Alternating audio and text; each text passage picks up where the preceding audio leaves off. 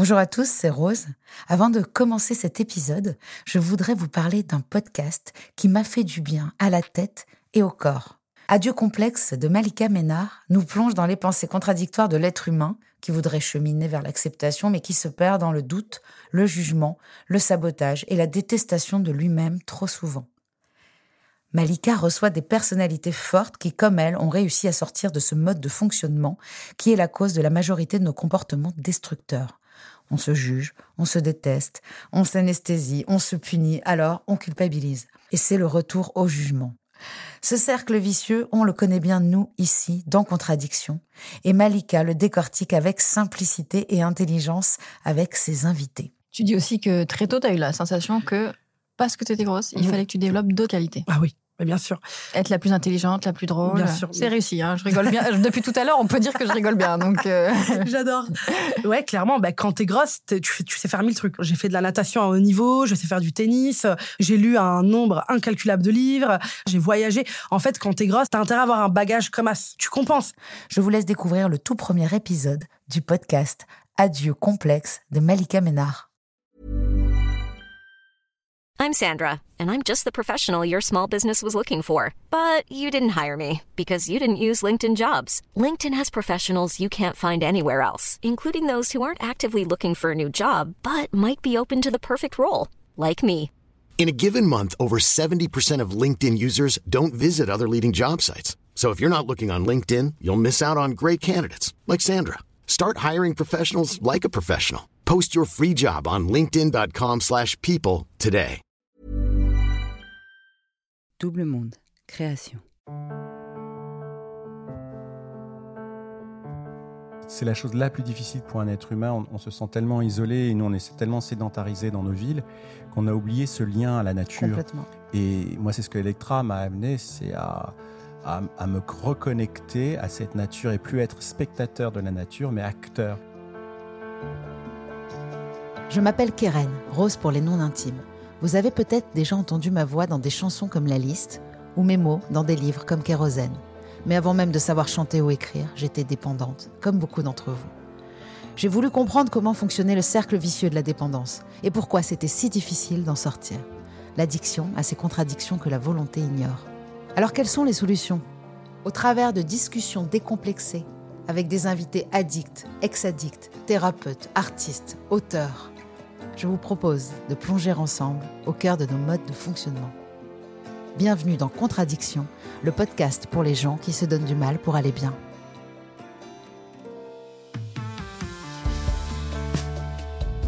Et pour ne pas en manquer une ligne, rendez-vous sur les réseaux sociaux de Rose, de Double Monde et sur le compte Instagram Contradiction Podcast.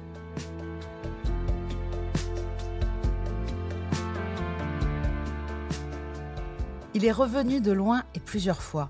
Dans mon euphorie pour le yoga, j'ai acheté son premier livre, Respire, mais dès les premières lignes, je découvre avec surprise ces mots alcool, dépendant, prière de Marc Aurèle, puissant supérieur. Moi qui voulais juste en apprendre davantage sur le yoga, j'allais trouver un intérêt encore plus grand à ce livre. Je l'ai dévoré, alors j'ai lu Écoute, son second livre, et là j'ai compris que les dépendants avaient beaucoup plus en commun que le fait de consommer certains produits. Comme Stéphane, je me suis cherchée, comme lui, j'ai essayé beaucoup de choses, juste pour en faire l'expérience. Moi aussi, j'ai failli perdre ma vie, mes amis, j'avais plus peur de la solitude que de la mort, et à vrai dire, je me plaisais comme lui à la frôler au quotidien. J'ai découvert le yoga et il m'a sauvée. Le chant, l'écriture et la musique sont mes alliés, mais pour rester abstinente, il me fallait un programme, tout comme lui. Stéphane est de ceux qui pensent que tomber, c'est humain, mais que se relever est divin. Croire en une puissance supérieure, au son, en la respiration et en la pratique assidue du yoga ou à la communication animale sont autant de solutions que Stéphane va nous souffler au cours de cet épisode. J'avais tellement hâte de vous le présenter. Ce jour est enfin arrivé. Bonjour Stéphane Askel. Bonjour, merci de me recevoir. T'as compris que j'étais heureuse de te recevoir. Oui, un tout petit peu. un tout petit peu. t'avais fait un Je précise que la fenêtre est ouverte et qu'il fait extrêmement chaud aujourd'hui et que nous avons l'honneur d'avoir Cody. Cody, qui est le dernier chien rescapé, que, voilà, qui- est d'ailleurs dans le dernier chapitre du dernier livre. Exactement. Ouais. Alors ton parcours particulier apporte de vraies solutions qui fonctionnent pour toi. Et euh, assez étrangement, pour moi aussi, j'imagine que ça va aussi apporter énormément de, de soutien à d'autres personnes. Donc c'est pour ça que je tenais vraiment à, à écouter euh, ton parcours, tout ce que tu avais traversé.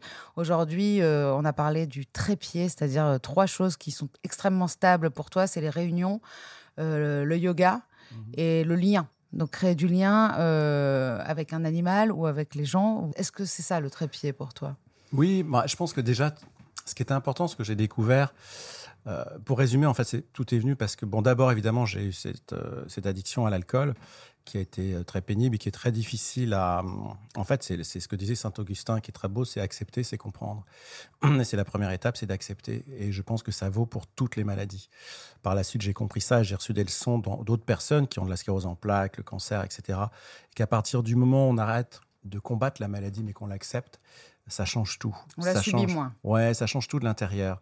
Et en fait, quand j'ai eu ces opérations du dos qui m'ont paralysé, donc ce qu'on appelle un syndrome de la queue de cheval, euh, j'avais décidé trois mois avant d'arrêter la guerre et donc de déposer les armes et donc de devenir abstinent et de rentrer dans un système de, de thérapie de groupe, euh, de travail sur soi, de déconstruction surtout. Je pense que c'est le- le truc qu'il faut comprendre dès le départ, il faut déconstruire.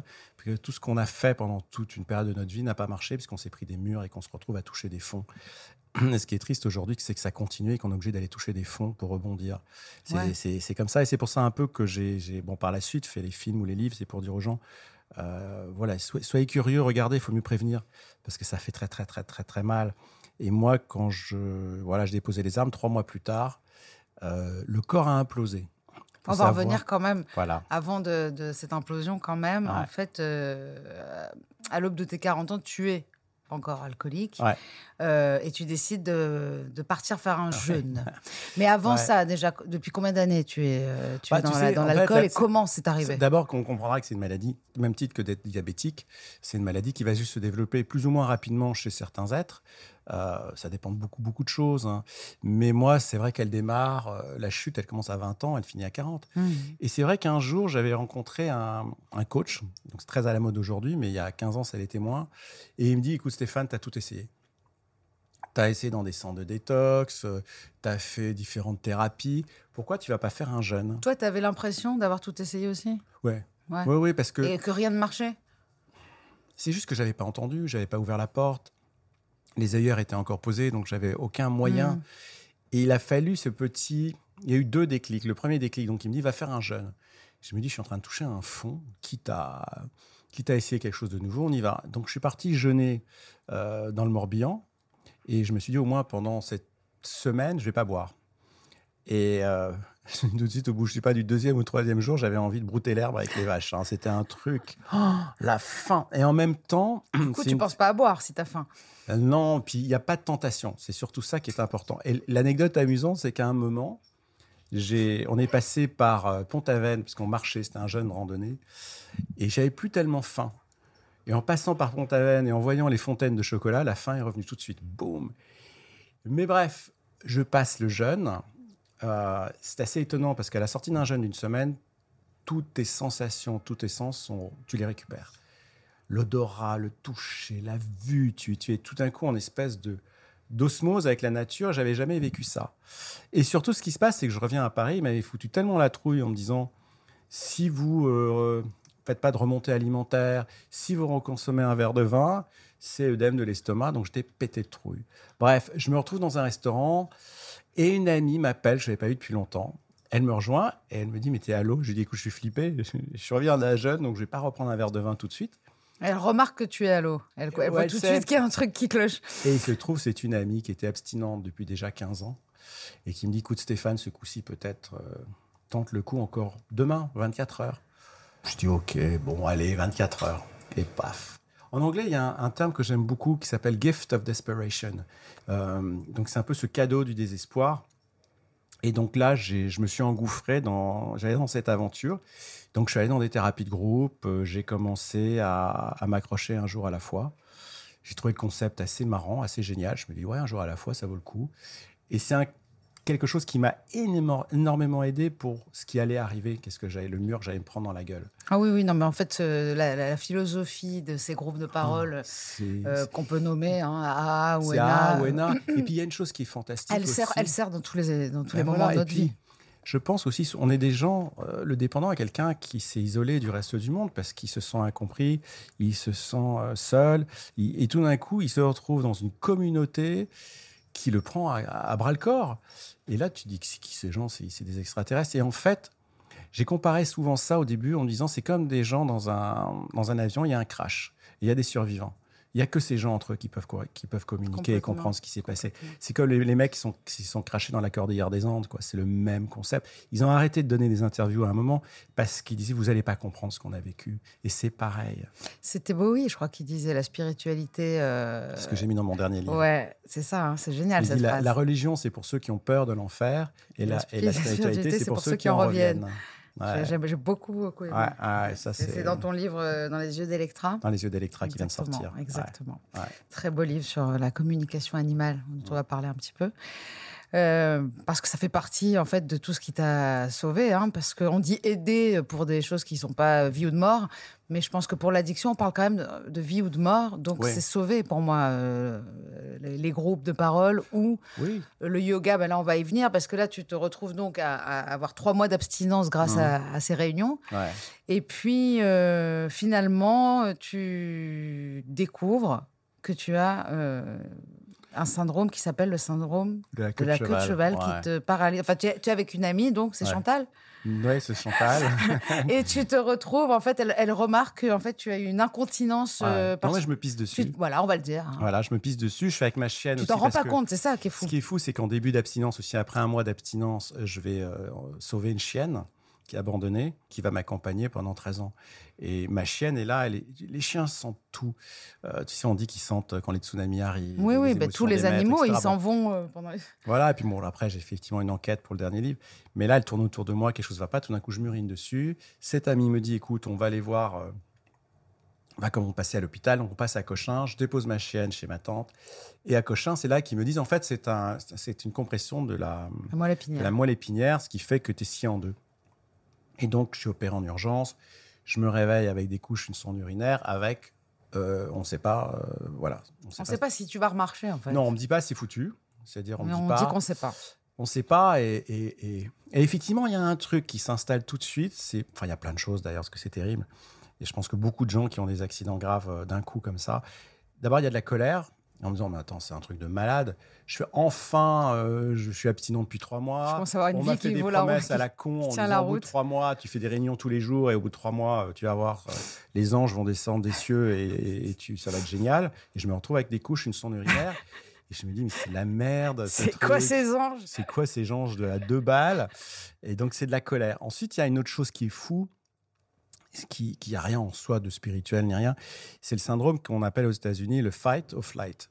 C'est-à-dire que soit tu vas te battre tout de suite, soit tu plonges. Alors, ça peut être la dépression, ça peut être beaucoup de choses. En tout cas, tu tu veux pas voir le cauchemar qui s'annonce parce que là, je me suis dit, attends, je viens d'arrêter il y a trois mois, j'ai pas beaucoup d'armes.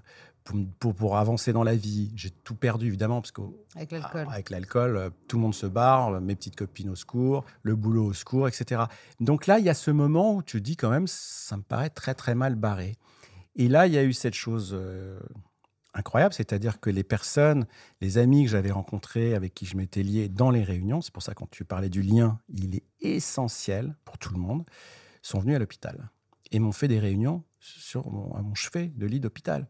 Et là, tu dis waouh Parce que moi, évidemment, tout ce que j'ai envie, c'est de gober à peu près tous les médocs qui sont là, pas pour me défoncer. Puis tu dis surtout que tu as envie de boire pour soulager cette Pour douleur. soulager, j'ai hein. envie de prendre de la codéine et de la, de la vodka Ouais. pour que ça s'arrête, parce que j'avais des douleurs Il chroniques. faut dire que la codéine, elle n'est pas autorisée euh, dans les groupes NA. Non, Et non. chez les AA, oui. Ah non, mais là, tu sais quoi? Je vais te dire un truc. Fuck.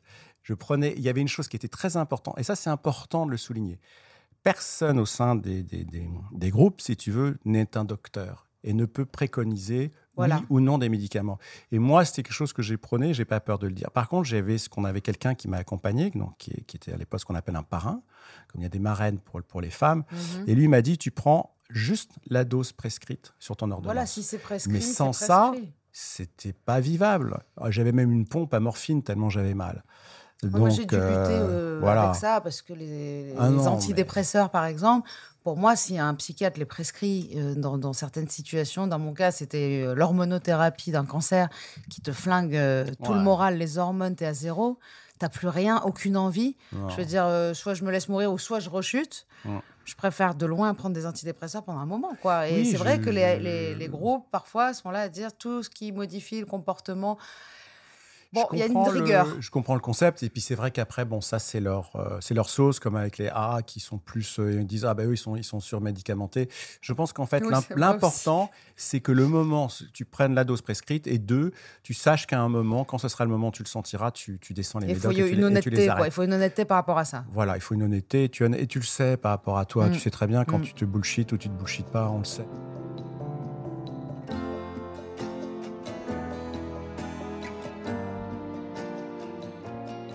Évidemment, ce qui a été difficile, c'est après la sortie de l'hôpital. Après, j'ai été habité chez ma mère, donc à 40 balais, c'était un peu la chambre d'adolescent avec les posters de Guns N' Roses. Ça, me- ça me foutait un peu les boules. Ça arrive. Euh, je, je sais pas. Je te jure, quand j'en parle, tu vois, c'était il y a 15 ans maintenant quand même, je, je me vois dans cette chambre d'ado et je me dis, putain, quand même, la vie, il y a des, a des, il y a des tours de, de, de passe-passe qui sont quand même assez bizarres. Parce que je me suis dit très vite, je me suis dit, qu'est-ce que j'ai à apprendre de ce qui m'arrive là? Euh, Pourtant, je n'étais pas un grand sage, pas un grand bouddhiste, mais il y a un truc, je me dis, il y a quelque chose qu'il faut que j'apprenne de ça. Euh, parce qu'il y avait un espèce de retour à la dépendance de l'adolescent. Puis je me suis retrouvé dans un état de dépendance aussi financière, parce que bon, le travail, c'était cuit. Et, euh, et toujours cette colère. Et cette colère m'a accompagné pendant des années. Et on y viendra parce que ce qui m'a fait tomber la colère, bien sûr, c'est de partager, être honnête, etc. dans, dans les réunions, mais c'est le yoga. Le yoga, ouais. Ouais. En fait, c'est marrant parce que le. Enfin, c'est pas forcément marrant. En tout cas, chaque chose euh, euh, qui, à la base, n'est pas prévue, par exemple, les groupes euh, de, de, de parole sont prévus pour arrêter de picoler. Puis, en fait, finalement, de, la philosophie des A, tu apprends euh, 24 heures à la fois, tu apprends cette voix intérieure. En fait, en fait tu peux commencer à t'écouter parce que tu, tu es abstinent. Donc, déjà, Oui. ça change tout. Euh, tu peux commencer à écouter ce que ton corps te demande. Déjà, tu vas te diriger vers le yoga alors que tu n'avais aucun intérêt à, à cette Bah, sais- pratique à la base. Ouais, mais en fait, tu vois, avant ça, il y a une chose qui est amusante, c'est qu'il y a une découverte importante que je pense qui existe chez chacun, de, que ce soit un alcoolique, un, un camé, etc. Il y a une quête. Il y a une quête sous-jacente que j'appellerais une quête effectivement intime. On peut l'appeler une quête spirituelle. Je fais toujours attention avec ce mot-là parce que, euh, bon, les gens l'utilisent un peu tout et n'importe comment aujourd'hui. Mais il y a cette quête. Et donc, tout d'un coup, un jour, j'ai appris dans ces réunions un outil, c'est la prière. Et j'étais vraiment dans un sale état. Et un jour, j'en pouvais tellement plus. J'ai dit j'ai deux solutions. Soit je saute par la fenêtre et on arrête les frais parce que c'est trop douloureux. Soit je prie. Et je me suis mis à prier. C'était pas un dieu, c'était voilà, c'était une puissance, parce qu'on l'appelle puissance supérieure. Ça n'a aucune importance. Moi, je m'en fous. C'est c'est l'in- c'est l'intention, c'est la foi, Elle peut être en soi, la puissance Oui, euh, supérieure voilà. aussi. et ça, on le sait plus tard, Mm. qu'on l'a là. Et donc, je prie. Et un jour, c'est ma cousine américaine qui passe à Paris qui me dit J'ai j'ai quelqu'un à te présenter. Et elle me présente euh, cette prof de yoga qui était de passage à Paris, Thérèse. Thérèse. Et elle me regarde, une femme vraiment avec un gros charisme. Et elle me dit Écoute, j'ai aidé des cas dans le tien. Euh, je lui dis C'est ça. Euh, elle me dit En faisant du yoga. Et je me marrais en me disant Mais t'es dingue, je peux même pas me pencher tellement j'ai mal, je peux à peine marcher. Et en plus, tu étais plutôt branché sport de glisse, tu étais Ouais, un moi peu le compète. quoi. windsurf, le tennis. bah, c'est ce que c'est ce qu'on apprend. Enfin, c'est l'éducation que j'ai reçue, donc la compète. Ben ouais. Et on réalise beaucoup plus tard, après le yoga et d'autres pratiques, il n'y a pas que le yoga, que la compète, en fait, on l'amène qu'avec soi-même. Et, et- et donc, pour la faire rapide, j'ai senti encore une fois que c'était une deuxième main tendue du destin, euh, après celle d'avoir arrêté l'alcool. Et j'ai dit, OK, je vais venir te rejoindre en Allemagne. Et elle enseignait dans un monastère zen. Et Mais en je fait, suis il n'y a, que des truc- signes en plus tout le temps parce que Ouais, euh, tu mais c'est après que c'est son mari aussi, lui, euh, il est Alors, abstinent. son ex-mari était un ancien cocaïnomane, donc Voilà. il se trouve Elle qu'elle elle a appliqué. intégré les étapes, donc ce programme de, de C'est rétablissement. quand même fou de trouver un yoga qui intègre les Mais étapes. le yoga, c'est la même chose. La Bien sûr. philosophie du yoga, C'est transmettre le message. c'est transmettre et c'est commencer par soi, sortir de son égocentrisme, euh, faire cette pratique quotidienne, être à l'écoute de soi, du corps. Et à ce moment-là, on est capable de créer le lien avec l'autre, seulement à ce moment-là. Mais tu sais, ce qui est étonnant, c'est que très vite, euh, bon, bah, j'ai commencé à pratiquer, je suis passé par toutes les phases de colère, Plus j'étais en colère, plus j'avais mal. Donc, il a fallu m'apprendre à respirer, donc à faire euh, ce qu'on appelle du pranayama. Oui, parce que finalement, ton livre, il s'appelle Respire, ton premier Ouais. livre, au-delà du yoga. Parce Ouais, que non, mais c'est la totale. moi, j'ai faut- découvert le ouais. yoga, mais la vraie révélation pour moi, ça a été le pranayama, c'est-à-dire les, les méthodes de respiration, de souffle du yoga. Euh, c'est-à-dire, si j'ai une demi-heure devant moi le matin, euh, je vais peut-être pas faire de posture, en fait, je vais faire que de la respiration. C'est, tu sais, il faut que l'énergie dans le corps circule. Quand l'énergie quelque part dans le corps se, se bloque, C'est les maladie. maladies. Mais ça peut être juste une migraine, comme ça peut être un cancer. Et c'est ce que m'apprend ma professeure. Et je commence à l'écouter, et puis je me dis, j'ai rien à perdre. Donc elle m'apprend cette respiration, différentes techniques de, respi- de ces respirations.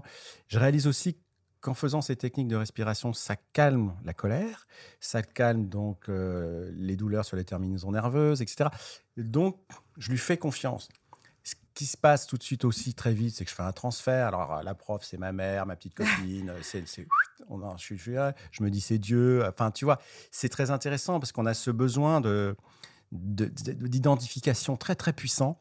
Et à un moment même, je me suis dit, ah ben, tu sais quoi, le yoga, ça me plaît beaucoup. On va arrêter d'aller se trimballer des réunions à deux balles avec des losers. Donc, j'ai eu ce sentiment en me disant, le ça. yoga, c'est au-dessus. Et j'ai Bah, pas vois, C'est une besoin. question que je voulais te poser Ouais. justement. Est-ce que finalement, avec du recul, Ouais. euh, est-ce qu'il y a une solution qui est plus importante que les autres ou est-ce que c'est intégratif Tu as besoin de tout pour que ça fonctionne? Personnellement, parce que moi dans ce podcast, j'essaye aussi de rappeler aussi mes, mes- d'où je viens et ce que j'ai réussi à faire ou pas justement. Euh, quand j'ai cru que le yoga était mon, mon salut. En fait, je ne connaissais pas encore euh, les groupes et j'ai pas tenu l'abstinence euh, au-delà de deux ans parce que je, vais- il me manquait quelque tu chose. peux quoi. pas. Tu peux pas, j'ai compris, pour plein de raisons. Mais une bonne raison, je te la racontais, c'est une jolie anecdote. Et je l'ai entendu un jour parce que de temps en temps, quand tu demandes de l'aide, quand tu demandes des choses, euh, il y a des choses qui se passent, qui, des signes. Et en fait, un jour, donc j'avais ce doute et un jour, je vais dans une réunion de thérapie de groupe et il y a un mec génial, que je trouvais génial, qui raconte cette histoire incroyable. Il dit, voilà, il avait 20 ans d'abstinence et il trouvait que c'était très bien, mais que la spiritualité qu'il avait appris dans ses, par les étapes, par le travail dans, dans, dans ses réunions, n'était pas assez pour lui. Donc, il est parti au Tibet et il a fait cette fameuse retraite de 3 ans, 3 mois et 3, et 3 jours euh, qu'on peut faire. Et moi, je m'étais dit, un jour, je me prenais pour Bouddha, j'irais faire ça, mais tu parles aucun courage pour le faire. Bref, et il dit, raconte qu'il a fait cette retraite, qu'il revient après cette expérience incroyable et qu'il a rechuté. Parce qu'il a oublié l'essentiel, c'est qu'il quoi était, c'était, il était malade. Il avait une maladie. En qui fait, les était- groupes rappellent qu'on est malade Oui, et qu'on ne peut pas s'éloigner de, tout des ce que tu vas mettre devant, tout, tu vas le perdre. Et moi, c'est la leçon que j'ai apprise. Donc, j'ai compris aussi en discutant beaucoup avec ma prof de yoga que ma priorité, ma pratique, C'était ton rétablissement. mon, mon rétablissement, c'était les, les- voilà, d'aller dans les réunions, de travailler les étapes. Deux, évidemment, la chose extraordinaire qui existe dans le yoga, c'est de devenir moi-même un passeur, c'est-à-dire transmettre ce qu'on appelle le message à d'autres dépendants. Et je fais la même chose aujourd'hui parce que à la fin de tout ça, donc elle m'avait demandé un investissement de trois ans que j'ai tenu. Et donc, ça a tout transformé, mais je continuais. Elle m'a dit. Et on travaillait parce que dans les, dans les réunions, dans le programme, il y a des thèmes qu'on aborde, qui est le ressentiment, le pardon, etc., qui existent dans la philosophie du yoga. Donc, je travaillais une étape dans le programme des alcooliques anonymes et en même temps, je la travaillais sur un plan philosophique dans le yoga. Donc, surtout sur le ressentiment, le pardon. Le mot que je ne pouvais pas supporter de prononcer, c'était le mot gratitude parce que j'étais toujours en douleur. Oui, puis Donc, finalement, euh, ça devient un mot extrêmement important. Ouais, mais rien à secouer. Même, si- même si- oui, oui, moi aussi. mais, non, mais les pires, c'est les cours de yoga où dès Ah, le est début, on vous demande d'être dans la gratitude. Ah non, je supportais pas. En plus, le côté béat, les yeux fermés, avec un petit sourire de Bouddha sur la bouche, en train, je supportais pas ça. Mais en même temps, j'ai découvert une chose, c'est que dès qu'il y a, euh, dès que tu as une peur, dès que tu as une résistance, il faut aller chercher derrière. Il y a un truc à découvrir Parce derrière. qu'elle t'a dit, en tout cas, le, le rétablissement, enfin, la guérison va venir de toi. Déjà, et c'est vrai. Et dans les, elle dans les groupes aussi, hein, parce qu'en fait, euh, il y a- On te c'est surtout l'action. On Voilà. te donne des outils, tu dois agir. Non, puis elle a été, elle a eu, je reconnais que maintenant, elle a eu raison. Elle a été hyper dure. Parce que moi, j'étais là. euh, Un jour, elle m'a dit en anglais, I'm not going to spoon you.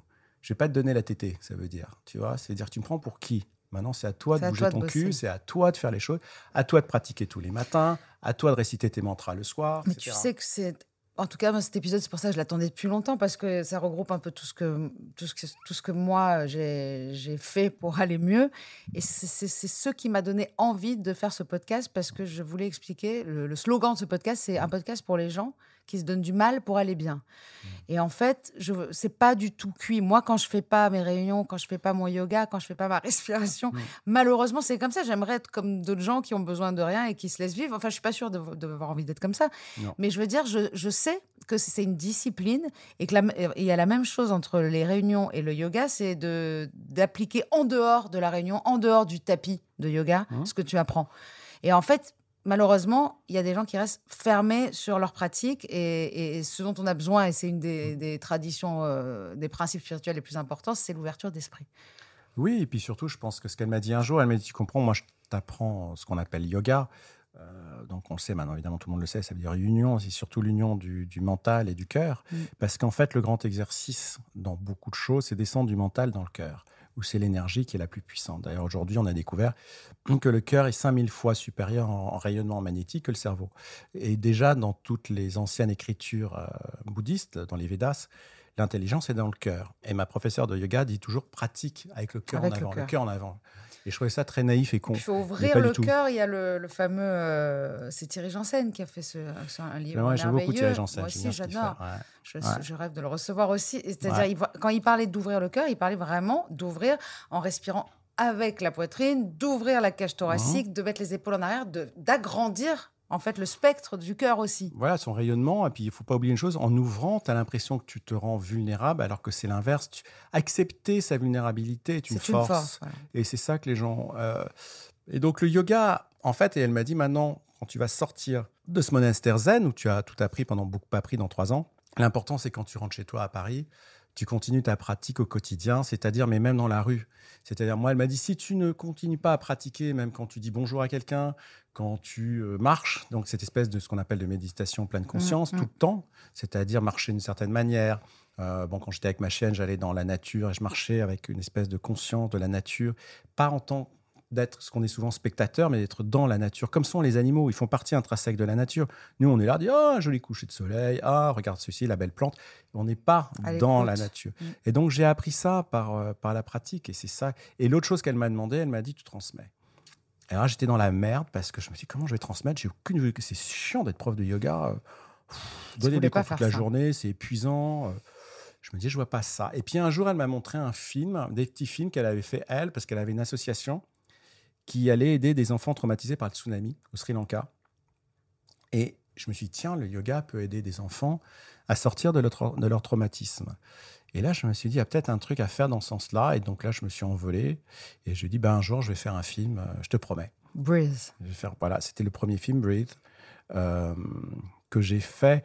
Tu vois, les clins d'œil, ils sont dingues parce que elle m'a aiguillé donc, donc vers le centre de yoga Yangar de Paris, où j'ai fait un yoga thérapeutique parce qu'il fallait encore beaucoup, beaucoup de travail pour que je retrouve ma mobilité. Mhm. Et là-dessus, je rencontre une, une- une jeune femme, on devient amis, et je lui parle de mon projet. Je te la fais courte, elle me dit, écoute, je vais te faire rencontrer mon boss. Ça lui arrive, il est mécène de- d'aider des, des gens à réaliser leurs œuvres artistiques. Je lui dis, écoute, bah, écoute, super, je prépare mon pitch. Il t'arrive pas mal de merde, mais en même temps, t'as une sacrée bonne étoile. Bah là, elle a été dingue parce que j'ai rendez-vous. Je rentre dans un bureau euh, assez étonnant, assez grand, place François 1er.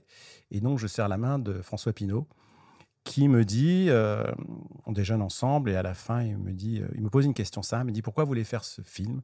Et je lui dis vraiment naturellement, je lui dis, écoutez, si je fais ce film sur le yoga, c'est que si jamais le mec qui, qui joue au PMU dans mon café à côté de chez moi, qui est au chômage, ça peut l'aider, j'ai gagné mon pari. Et il m'a dit, je comprends la dimension sociale de ton film. Et il a dit, OK, Ah ouais. voilà, c'est parti de là. Mais c'est vrai que tu parcours le monde, euh, voilà, et en fait, euh, le plus important, c'est de voir à quel point il peut aider dans des centaines de circonstances, Ah, de, des, gens qui n'ont aucun rapport les uns avec les autres, euh, au niveau de l'âge, du sexe, de la classe sociale. C'est incroyable.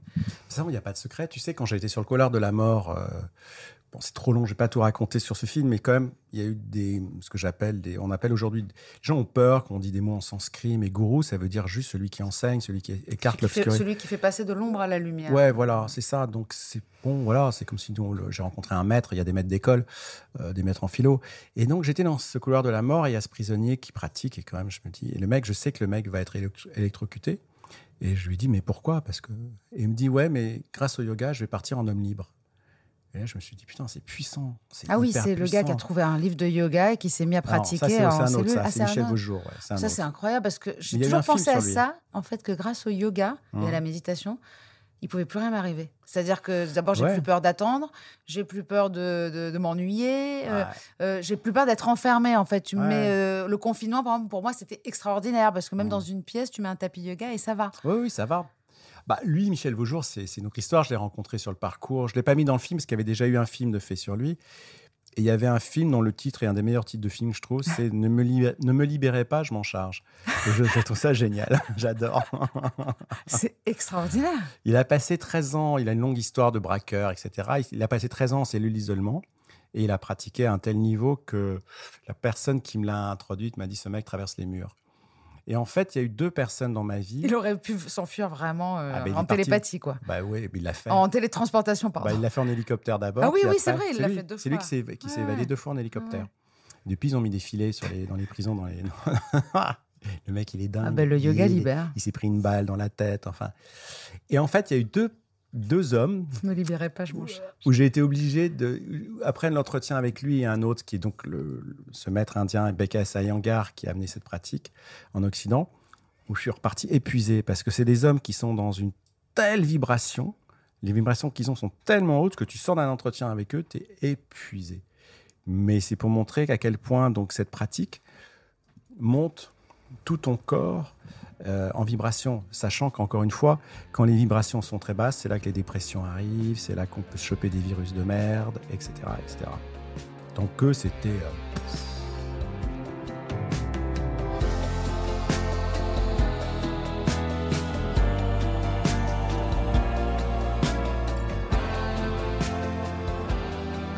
nous voilà chez toi finalement, puisqu'on a eu un petit problème technique. Euh, la fin de l'épisode a été miraculeusement. je dis miraculeusement parce que je suis heureuse de te revoir. Et elle a été effacée. Et j'aimerais qu'on reprenne notre discussion si ça ne te dérange pas. Non, on reprend. Dans le feu de l'action, toujours. On est chez toi et euh, c'est presque mieux. Hein. Presque mieux. Il y a Cody qui est à nos pieds. Voilà, il était déjà là. Il était déjà là. Était déjà il continue à, nous soutenir. justement, il tombe bien parce que moi, je me, j'ai réécouté ce qu'on a, ce qu'on a enregistré et je me rends compte que on n'a pas discuté de, de la communication animale et du rôle qu'elle a eu euh, à jouer dans ton rétablissement ou en tout cas dans, ta santé mentale, dans ton, ta santé aussi physique parce que euh, un chien, ça, ça aide aussi à faire euh, du sport, tout simplement. Oui, déjà, mais il y a une chose aussi qui est, qui est étonnante je m'en suis aperçu assez vite au bout de 6-7 mois après l'avoir euh, recueilli à la SPA. En fait, quand j'étais dans une reconstruction et qu'on est dans un processus extrêmement égocentrique, euh, et c'est quasiment euh, une urgence parce qu'il faut tous reconstruire. Donc notre attention est fixée sur nous. On est déjà dans une démarche très égoïste dans la consommation. Mais du coup, elle m'a permis de sortir de sortir de moi, c'est-à-dire m'occuper d'elle, de lui donner à manger, de faire attention à sa santé, etc. Et du coup, oui, d'aller marcher, de reprendre une activité physique, puisque le yoga est arrivé plus tard. Et, cette chaîne est arrivée, mais on pouvait pas. Euh, c'est complètement fou, puisqu'en fait, quand je suis finalement sorti de l'hôpital, j'ai récupéré six mois après mes opérations. Et donc, du coup, elle m'a obligé, j'avais plus de boulot, j'avais plus rien. C'était le désert affectif. La seule chose que je pouvais faire, c'était sortir mon chien, et aller euh, à des thérapies de groupe et travailler, travailler, travailler pour, euh, pour rester, je vais dire, en vie, parce que j'avais qu'une envie. Il y a des moments, la souffrance était telle que j'en avais, j'en avais ras-le-bol. Mais j'avais un être dont je devais prendre soin, qui n'était pas moi. Et cette chienne m'a permis de garder le cap, en fait. Je pense qu'on peut vivre la même chose avec un enfant, mais, mais souvent les addicts rechutent euh, profondément avec un enfant parce qu'en en fait, il y, y a, ce, non seulement la responsabilité, mais on a vraiment, c'est trop grand. C'est-à-dire, en fait, on sait que ça va être toute la vie. Soudainement, le poids est si lourd, peut-être qu'un animal, il y a ce côté-là, peut-être comme un compagnon. Peut-être. Moi, j'ai pas eu d'enfant, donc je sais pas. Il y a une chose qui est dingue, c'est que cet être de poil déboule dans ta vie et tout d'un coup, tu as une, une espèce de bouffée d'amour euh, quotidienne. Dans ses yeux, dans la manière. Enfin, c'était une chaîne extrêmement affective, donc elle se, elle sentait. Et quand, euh, au bout de deux ans, j'ai commencé donc à faire ce yoga, le yoga thérapeutique dont on parlait, euh, elle se mettait à côté de moi sur le tapis. Quand j'étais en position de relaxation, shavasana à la fin, je sentais qu'elle se, elle se connectait à moi. Les animaux se mettent sur, justement, on en a, on en a parlé avec les gens que j'ai rencontrés, sur notre niveau vibratoire, mais à 300%. C'est un truc de fou. Et c'est comme ça qu'ils ressentent nos émotions. J'ai vécu ça. J'avais un chat euh, que j'ai lâchement euh, abandonné à la campagne chez ma belle-mère parce que je trouvais que ça me faisait de la peine de la voir tourner en rond. Et en fait, elle vit sa meilleure vie. Elle attrape des souris, elle grimpe aux arbres. Mais je n'avais pas une connexion avec cet animal. Je pense que je n'y arrivais pas. Je n'ai pas été habituée, je n'ai pas été élevée comme ça. Et en fait, ce livre-là, dans les yeux d'Electra, il nous amène vraiment à nous questionner sur la connexion qu'on a perdue avec la nature, les animaux et les autres en général. Et quand on sait que la maladie de la dépendance, c'est la maladie du lien, je pense que c'est c'est vraiment pas un hasard. Non, c'est pas un hasard. Et puis c'est- marrant parce que comme j'habitais dans le 15e à l'époque et j'allais la balader au Champ de Mars, du coup les chiens font connaissance, tu fais connaissance avec les humains, euh, avec les, ceux qui ont les chiens, et, et du coup le lien se fait. Est-ce que tu as rencontré une femme, par exemple, Non. grâce à, à ton chien? J'espérais, je me disais par moment, bah vas-y, je voyais une fille mignonne Bah, sans grave. déconner, ça m'est arrivé, ça arrive. Je pense que tout le monde ferait ça. bah Déjà, les gens font ça avec des bébés. Voilà, donc j'ai dit vas-y, vas-y. Je me suis dit que je suis dans les seins d'un dalmatien. Mais, mais non, jamais. En fait, je te le dis honnêtement, jamais. Mais par contre, j'ai eu des liens très forts. Et aussi, il y a cette anecdote que j'ai mis dans le livre que j'aime beaucoup. Donc moi, j'étais très centré sur moi et cette chienne m'a permis de sortir de, cette introversion que j'ai, naturelle. Et un jour, j'avais rencontré cette euh, femme âgée dans, le quartier qui baladait quasiment son petit Yorkshire au même moment que moi, je baladais Electra. Et elle adorait Electra. Et elle me disait souvent, laissez-moi votre chienne. Elle, monte euh, avec moi euh, dans mon appartement, je lui donne des jouets, etc. Elle redescendait avec. Et moi, ça me saoulait d'aller de monter dans l'appartement de cette dame, etc. Bref, pour faire court, un jour, j'ai décidé de l'accompagner. Et j'ai vu cette femme monter quatre étages, toute seule, avec son petit Yorkshire, rentrer dans cet appartement, un petit deux pièces, où on sentait le poids de, de sa solitude. Et là-dessus, elle m'a dit merci, merci, vous vous rendez pas compte, mon mari est mort, je suis tout seul avec mon petit Fidji. C'était euh, le nom des îles où elle avait été en voyage de noces avec son mari. Tu n'aurais Et- jamais été vers elle sans non. Et je suis sorti là en disant, t'es vraiment qu'un con. Ouais. Euh, écoute les autres, penche-toi un peu plus sur la vie des autres parce que t'es pas le seul à souffrir. Et donc cette chaîne m'a donné beaucoup de leçons comme ça au départ un peu, euh, j'allais dire subliminal, mais petit à petit j'ai bu ces leçons, j'ai bu ces leçons et cette chaîne m'a amené à aller vers l'autre. Et en allant vers l'autre, c'est là où on revient vers soi. C'est ça qui est passionnant. Enfin, c'est en donnant qu'on reçoit. Enfin, Voilà, si on veut de l'amour, mais on donne elle, de m'obligeait et moi je râlais parce que Oui. j'étais très râleur et en plus j'avais mal tout le temps donc j'étais dans une espèce de colère permanente. Et cette chienne m'a permis de, j'allais dire presque d'apaiser cette colère parce qu'elle me donnait pas le choix. Et, et c'était amusant d'ailleurs quand j'allais en thérapie de groupe et qu'on était par exemple dans une réunion, on était en Et elle cercle. accueillait les nouveaux. Elle accueillait les nouveaux. C'était un truc de fou. Et après, ceux qui allaient vraiment, hein, sérieusement, ceux qui allaient le moins bien, elle venait, elle se couchait à leurs pieds. Et c'est ce que je dis dans le livre, c'est ce qu'on appelle, comme il y a des enfants indigos, il y a des animaux indigos indigos. qui viennent dans ta vie avec une mission. Et ils vont partir le jour où la mission est remplie. Et elle, elle est morte le jour où j'ai fini mon film debout. Mm. Mais vraiment, je l'ai fini, c'est-à-dire que c'était le mixage, c'est-à-dire qu'on avait fini le montage. Et c'était à Barcelone. Je, je finissais de mixer le film là-bas. Elle, est- elle était en train de mourir à Paris. Je suis rentré en catastrophe. Et le film s'est terminé. Il était prêt à, à diffuser, à distribuer au cinéma. Et elle est, elle est- elle est partie. C'est fou. Ah ouais, non, mais c'est- Et après, avec le recul, petit à petit, j'avais fini un autre livre qui s'appelait Écoute, justement, sur les Mm. vibrations. Donc, j'en parlais un petit peu. Un petit peu. Et là, je me suis dit, il faut que j'en parle, il faut que j'aille plus loin, il faut que je. Et j'avais envie de raconter mon histoire, mais comme j'ai fait avant, c'était raconter l'histoire des autres aussi. Et de voir comment, parce que j'ai rencontré effectivement des gens qui sont donc ce qu'on appelle des communicateurs euh, qui communiquent avec les animaux. Mhm. Et donc j'ai fait une enquête, comme j'avais fait sur le yoga et, et- et le son. Et là, j'ai eu des révélations parce que hum, un peu avant de mourir, j'ai- appelé cette femme qui était une amie de ma cousine qui habite aux États-Unis dans le Vermont. Et j'ai pas pu aller, je voulais aller la voir, mais il y avait le Covid, donc j'ai pas pu voyager. Vous avez fait un zoom. euh, On Enfin, a fait un zoom. ouais. Et elle ne voyait pas Electra, elle Non. était à tes pieds. voilà. Ça, c'est me dit des incroyable trucs aussi. de dingue. Ouais. Je me dis, mais t'as Elle, ma dit, euh, elle est par terre couchée à ta droite quand Mm. tu écris. Et elle l'avait même pas vu. Non, elle l'avait pas vu. Elle me dit, elle aime bien, elle est assise là. C'est le- l'endroit où elle te sent le plus centré. Je me dis, mais elle, elle est en train de voir. Je regardais dans l'écran si elle pouvait voir. Et puis elle a dit d'autres choses, dont elle a décrit une scène qui s'était déroulée trois ans auparavant en Bretagne, où j'ai présenté debout, où euh, il y a eu une scène extraordinaire où j'avais pris Electra avec moi parce que j'avais pas le choix, parce que j'avais plus de, de dog-sitter, etc. On fait trois heures de bagnole pour aller à Rennes, je suis éreinté. Je descends dans la salle et je la laisse à l'extérieur. Je me sentais pas bien. J'avais des vertiges, j'avais mal au dos. Et donc, j'assure pas dans ma conférence, je perds pied. Et à un moment, la porte du cinéma s'ouvre et je vois Electra qui en a profité. Il y avait un retardataire qui est rentré pour se faufiler, descendre les escaliers. Et là, tout le monde s'est mis à applaudir. Elle s'est couchée à mes pieds. Et je me dis, waouh! Et en fait, trois ans plus tard, elle dit à cette communicatrice, elle décrit la scène en disant, j'ai senti qu'il allait pas bien, il fallait que je fasse quelque chose. Et donc, j'ai j'ai fait diversion. Et honnêtement, euh, je- j'en parlerai pas, j'aurais pas écrit si c'était exactement ce qui s'est passé. Et là, je me suis dit, waouh. Et donc, j'ai écouté vraiment d'une manière euh, assez différente ce qu'elle m'a dit après, puisqu'elle communiquait, elle me disait, Electra me dit de te dire, blablabla, etc. Et il y avait une chose très touchante, et ça, j'y crois profondément. Elle me disait qu'il arrête de penser à ma mort. Nous, les animaux, nous ne pensons jamais à la mort, on est dans l'instant présent en permanence. Et je me suis dit, cette chienne est encore en train de me donner une leçon Oui, avant de mourir. La sagesse. hein. Elle t'avait quand même empêché de boire euh, à plusieurs reprises. Elle Ouais. avait éloigné euh, quelqu'un En d'alcoolisé. fait, c'est marrant, mais je crois qu'il, je te jure, un truc soir de où tu avais vraiment envie de boire. En fait, il y a eu deux choses. Il y avait d'abord, ce qui était très étonnant, c'est dès qu'elle voyait des, des, des sans-abri ou des mecs dans la rue qui étaient complètement bourrés, elle aboyait dessus. Alors c'était une chaîne hyper calme. Donc je me dis quand même, il y a ce, cet instinct de, protection. Et ensuite, effectivement, il y a eu un jour, je crois que ça faisait cinq ans que j'avais été opéré, cinq ans de douleurs chroniques. euh, et là, j'ai dit, je, me suis dit, ça va être ça toute ma vie. Et ce jour-là, je suis, passé devant un traiteur euh, qui était à côté de la maison. J'ai pris toutes les bouteilles de rosé.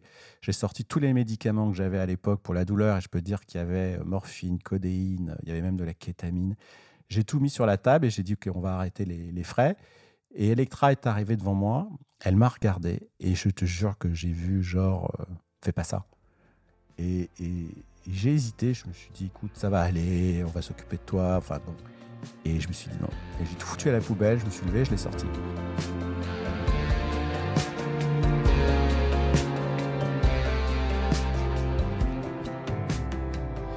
Alors avec toutes ces histoires incroyables sur euh, Electra, j'imagine que le deuil a dû être très compliqué. Est-ce que tu as eu peur de rechuter à ce moment-là? Non.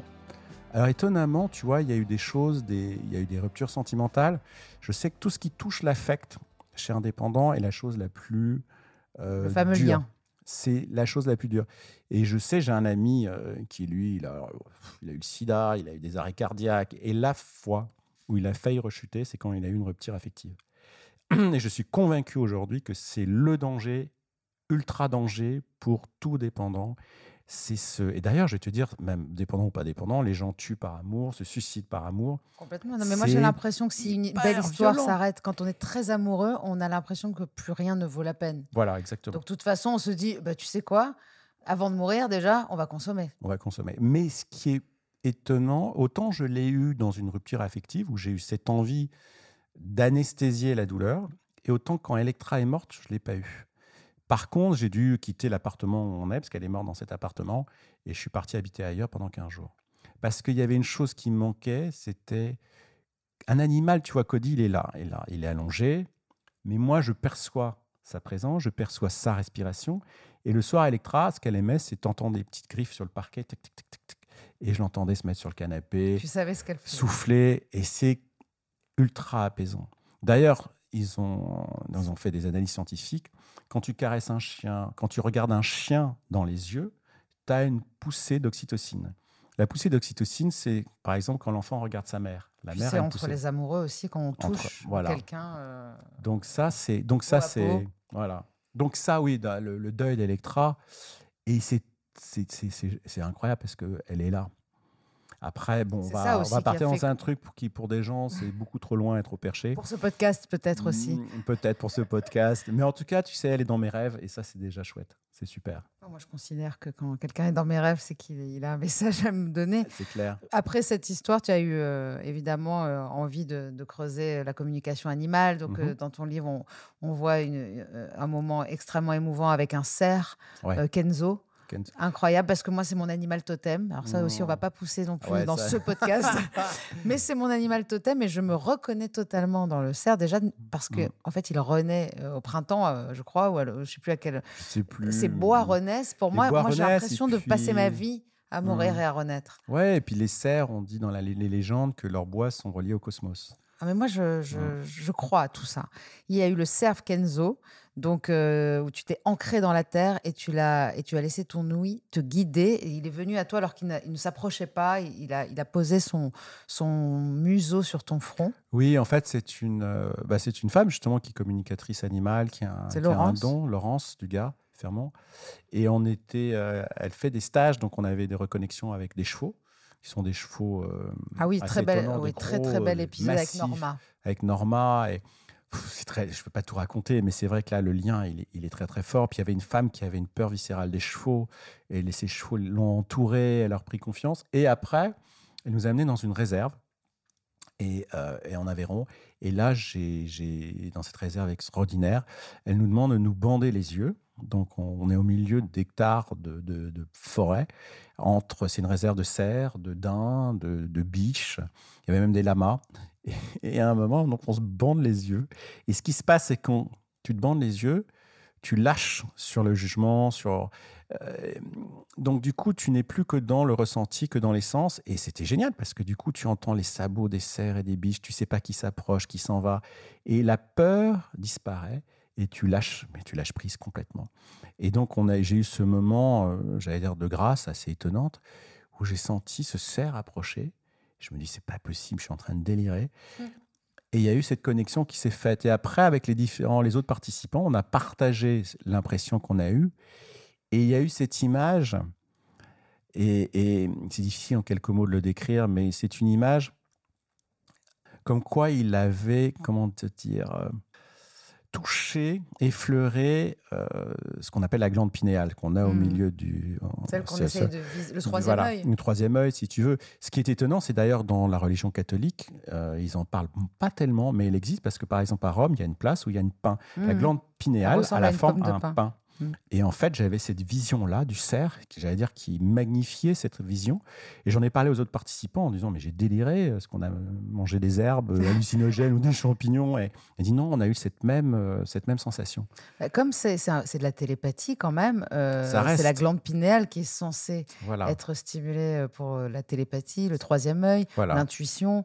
Euh, je pense qu'on on- on peut, on, on peut conclure cet épisode euh, sur, cette, euh, sur cet épisode justement euh, de, nature, de lien avec la nature qui, pour moi, aujourd'hui, est indispensable pour, euh, pour euh, aller bien, pour rester clean, parce que vu qu'on croit à cette puissance supérieure quand même qui nous aide à rester clean, on en a parlé, tout l'u- l'univers entier, cette unicité qu'on fait nous avec les, les, les autres hommes, les animaux, la nature elle-même. Et voilà, c'est ça qui fait que d'un coup, l'unification de tout ça nous, nous rend plein, en fait. Et il y a, y a plus ce besoin d'aller compléter quelque chose quand on... il Y a, je sais plus qui disait qu'il suffit de regarder... C'est Krishnamurti et, et puis euh, Prajnanpad, enfin tous ces maîtres spirituels Mmh, qui expliquent que si on veut s'apaiser, être en conscience, être dans le moment présent, il suffit de regarder un animal ou une plante, un arbre, et de regarder comment elle, elle ne se soucie pas de demain ni d'hier, Mm. et qu'elle est dans le présent. Et donc la nature nous aide à rester dans le présent. Oui, et puis c'est surtout, c'est la chose la plus difficile pour un être humain. On, on se sent tellement isolé et nous, on est tellement sédentarisé dans nos villes qu'on a oublié ce lien à la nature. Complètement. Et moi, c'est ce que Electra m'a amené, c'est à, à, à me reconnecter à cette nature et plus être spectateur de la nature, mais acteur. Exactement. L'animal, quand il est dans la nature, il fait partie intrinsèque de la nature. Nous, quand on y va, on dit Oh, il est beau le coucher de soleil. Donc on regarde comme au cinéma la nature. Alors que quand tu arrives à te connecter, c'est-à-dire aller marcher pieds nus dans l'herbe, embrasser un arbre, ce que je trouvais débile à une époque, mais que je fais de temps en temps maintenant, etc., tu recrées ce lien et on découvre une chose, et je pense que c'est que voilà, on est tous, tous, tous liés. En Nous, fait, en tant pas qu'être extérieur humain, à animaux, nature, végétal, tout est lié. Mais c'est très difficile. C'est un concept qui est difficile à qu'on inte- intellectualise, mais qu'on a du mal à vivre dans sa chair. C'est plus compliqué. Je pense que c'est un, un- un- un travail, un chemin euh, qui, est, qui peut être plus ou moins long. Et, et quand soudainement cette connexion arrive, j'ai la sensation que c'est vraiment une espèce de nirvana. Ah oui. C'est- C'est vraiment en fait la libération. c'est la libération et c'est surtout bah, le plongeon. C'est justement, tu sais, il y a une expression en anglais que j'adore, ma préférée, c'est celle qu'on fait quand on arrête de consommer, c'est celle qu'on peut faire quand les belles choses arrivent. C'est faire un leap of faith. Un leap of faith, je pourrais le traduire à un saut de l'ange. Et quand tu fais ce saut de l'ange vers l'inconnu, c'est là, Avec la foi. avec la foi toujours, c'est là que les belles choses arrivent. Toujours de là, on s'y attend pas. Voilà, c'est merveilleux, Stéphane. Je suis très heureuse d'avoir pu terminer ce podcast parce que c'est- c'était fort intéressant cette fin. Bah, elle, nous manquait. Merci beaucoup, Stéphane. Je te souhaite merci. plein de bonnes choses pour tes projets, Ouais, ça puisqu'il y en a beaucoup. Surtout la plateforme Ojas. Et ça, ça va être une belle chose. On a hâte de pouvoir regarder euh, des, enfin des documentaires, euh, voilà, Voilà. documentaires sur les sujets qui nous passionnent. Merci beaucoup, Stéphane. De rien.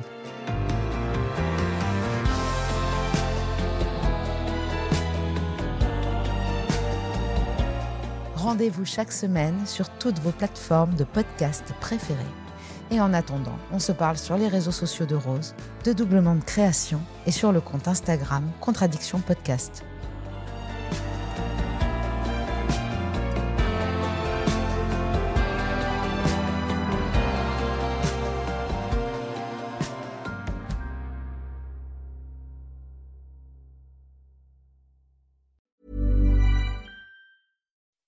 When you make decisions for your company, you look for the no brainers. If you have a lot of mailing to do, stamps.com is the ultimate no brainer. Use the stamps.com mobile app to mail everything you need to keep your business running with up to 89% off USPS and UPS. Make the same no brainer decision as over 1 million other businesses with stamps.com. Use code PROGRAM for a special offer. That's stamps.com code PROGRAM.